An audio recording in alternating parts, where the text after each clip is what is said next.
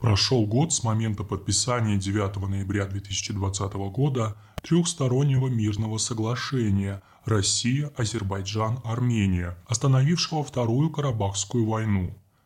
Все подписанты едины в том, что это соглашение позволило положить конец кровопролитию и запустить процесс налаживания мирной жизни в регионе.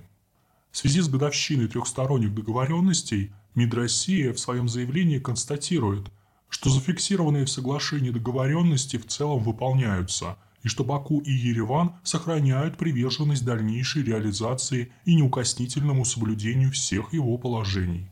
Далее существует разница в оценочных моментах. Для Азербайджана Вторая Карабахская война оказалась победоносной. Он вернул под свой контроль территории, которые были утеряны в начале 90-х годов.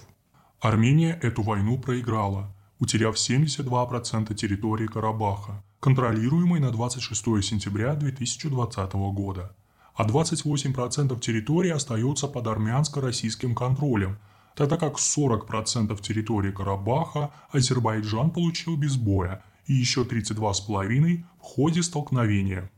Если раньше у Армении в связи с так называемым поясом безопасности из семи азербайджанских районов были достаточно сильные стратегические позиции в регионе, то сейчас ситуация коренным образом изменилась.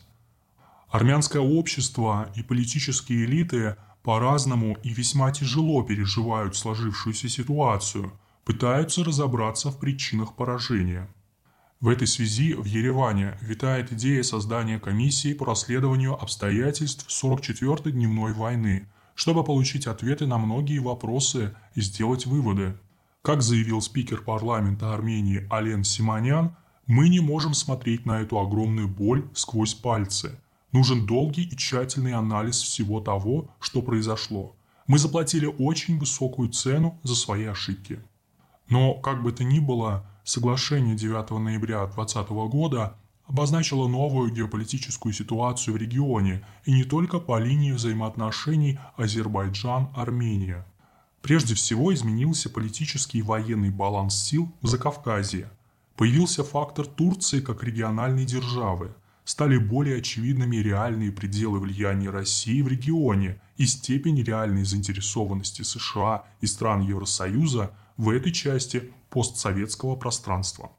Более того, по всем признакам Запад, проявивший пассивность в ходе Карабахской войны, пытается активизировать свою политику в регионе с целью модернизировать некоторые положения соглашения 9 ноября 2020 года, квалифицируя его как неполное или временное, указывая при этом прежде всего на пятилетний мандат российских миротворцев в Нагорном Карабахе – на то, что не считают Нагорно-Карабахский конфликт завершенным из-за неопределенного статуса Нагорного Карабаха. Речь прежде всего идет о возможностях реанимации помимо формата Россия, Азербайджан, Армения, появившегося в результате соглашения 9 ноября 2020 года формата с участием Минской группы ОБСЕ, что может в определенной степени нивелировать роль России как посредника или арбитра, контролирующего ситуацию в зоне конфликта. Тем более, что она пытается на данном этапе избегать обсуждения вопроса о статусе Нагорного Карабаха, хотя это щепка, за которую держится премьер-министр Армении Никол Пашинян.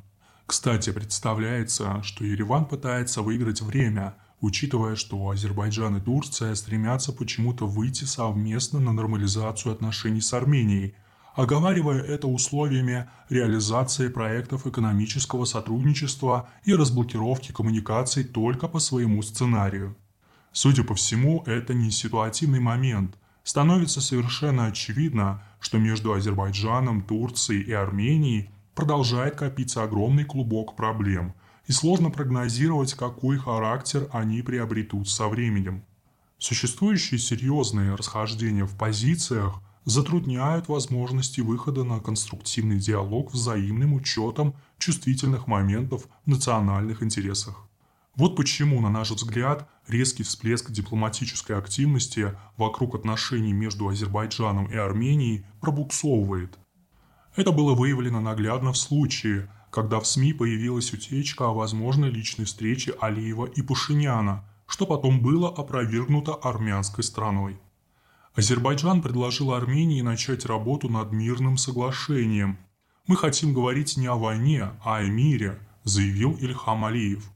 Мы предложили начать работу над демаркацией и делимитацией границ, но, к сожалению, ответа не получено.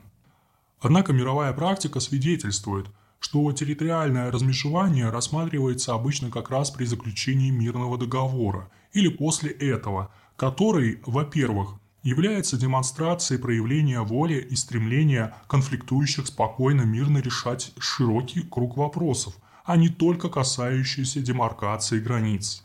Во-вторых, мирный договор по содержанию шире мирного соглашения. В нашем случае ничего такого нет.